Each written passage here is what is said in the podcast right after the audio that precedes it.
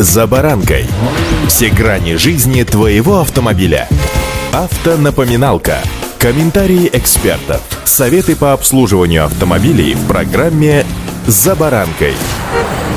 Летом в палящий зной температура воздуха в машине может подниматься до 50 градусов по Цельсию и выше. А что же бывает под капотом? Представить несложно, но чтобы без проблем пройти данную ситуацию, у нас в автомобиле есть система охлаждения. Она-то и помогает без ущерба миновать пиковые нагрузки. Но именно летом чаще всего можно встретить стоящий с задранным капотом автомобиль с клубами белыми. Всякий раз, когда я встречаю подобный автомобиль, я очень искренне надеюсь, что это пар. И это самое малое из бед, что может произойти. С вами Александр Карпов. Здравствуйте.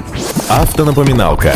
А теперь обращусь к вам и также действительно выражу искреннюю надежду, что с вами этого не произойдет. Но тут же оговорюсь, чтобы этого не произошло, ваш автомобиль должен быть готов, что называется, к повышению градуса, а вы понимать, почему все это произошло. Причин на самом деле может быть множество. Сходу разобраться неопытному водителю будет достаточно сложно, поэтому здесь помогут только специалисты. Но все же знать о них подробнее, ну или как минимум просто знать необходимо всем. В большей части случаев причины перегрева скрываются за поломкой или неисправной работой системы охлаждения, чему может стать причиной клин термостата. Ну, казалось бы, банальная проблема, когда из-за изношенности термостат попросту клинит в закрытом положении. При клине в открытом положении поводов для паники во всяком случае в летнее время нет. Зимой должным образом не будет прогреваться мотор, ну а летом это не страшно. То есть, когда термостат клинит в закрытом положении, через него не проходит охлаждающая жидкость в радиатор и обратно. Ход жидкости тогда проходит по так называемому малому кругу, что, естественно, не недостаточная для охлаждения. Определить проблемы с термостатом просто на прогретом моторе проверьте любой патрубок, и если он холодный, то это гарантия того, что причина в термостате.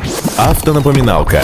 Еще одна из самых распространенных проблем – это проблема с радиатором. Неизбежно, что в процессе эксплуатации автомобиля со временем забиваются соты или его внутреннее пространство. Если внешние можно заметить, забитые соты листвой либо другой грязью, то для диагностики внутренних стенок потребуется делать только промывку и специалист. Причем мы, как правило, мало придаем значение забитым сотам. Зачастую, возвращаясь из загородной поездки, мы видим усеянные остатками насекомых капот автомобиля. А теперь только представьте, что происходит с сотами радиатора. В общем, вывод здесь один. К радиатор нужно помыть. Мы уже привыкли мыть машину так называемой автоматической мойкой. В таком случае, если вы уже забыли, когда в последний раз обслуживали свой радиатор с внешней стороны, то при ближайшей мойке попросите, чтобы вам его как минимум промыли. Если у вас есть собственная моечная установка, то все в ваших руках. Только будьте осторожны, иначе напором можно погнуть в лучшем случае, а в худшем просто повредить радиатор. Поэтому, что называется, без фанатизма.